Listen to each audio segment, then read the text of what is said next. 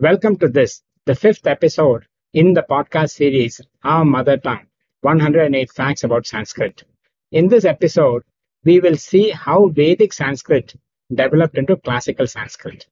Fact 3 Sanskrit or the Vedas or Vedic Sanskrit developed into classical Sanskrit. The language of the Rig Veda is the earliest known form of the Sanskrit language. The Rig Veda, as you may know, is a collection of hymns composed over a period of time starting from around 4000 BCE.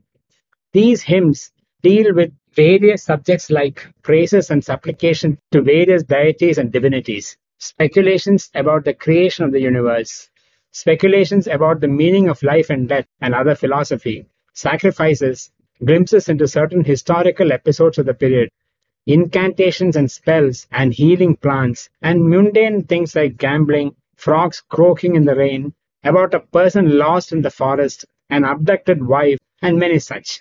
These hymns may also contain many hidden metaphysical, spiritual, and psychological ideas. The language of the Rig Veda continued with small changes for many centuries. Works like the Yajurveda, which is a collection of prose and verse primarily describing rituals and practices and prescribing formulae to be used for the rituals, immediately followed the Rig Veda.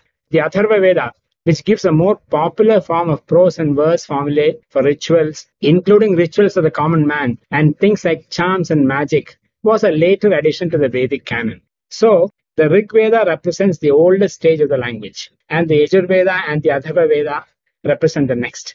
You can see the language changing bit by bit as they go from the Rig Veda through the Brahmanas, the Aranyakas, and the Upanishads. The Brahmanas and the Aranyakas are a collection of speculations about the meanings of the various parts of the Vedas, and the Upanishads are texts that contain the beginnings of the vast philosophical systems of India. The Vedic Sutras, which are manuals for the performance of the various rituals, ways of the right conduct of life, and mathematical treatises, represent the transition between Vedic Sanskrit and classical Sanskrit, which is Sanskrit as is used now.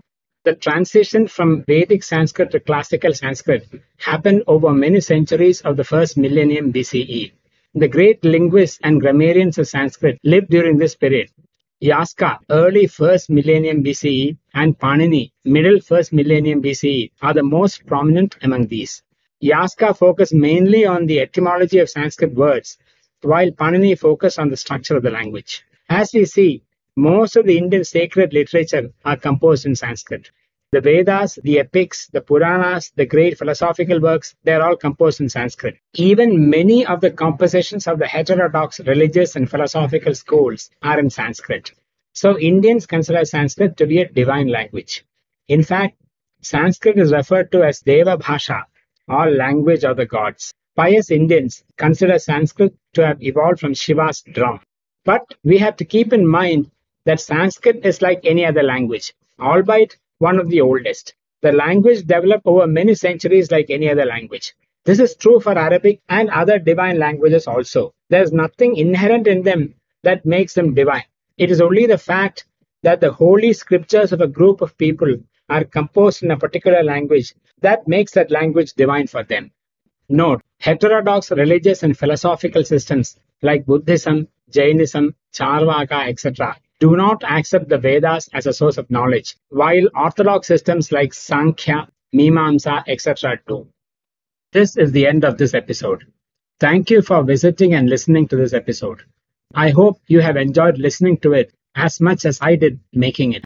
Please visit my websites paramokurumathur.com and oursanskrit.com for further inputs about the Sanskrit language. Take care.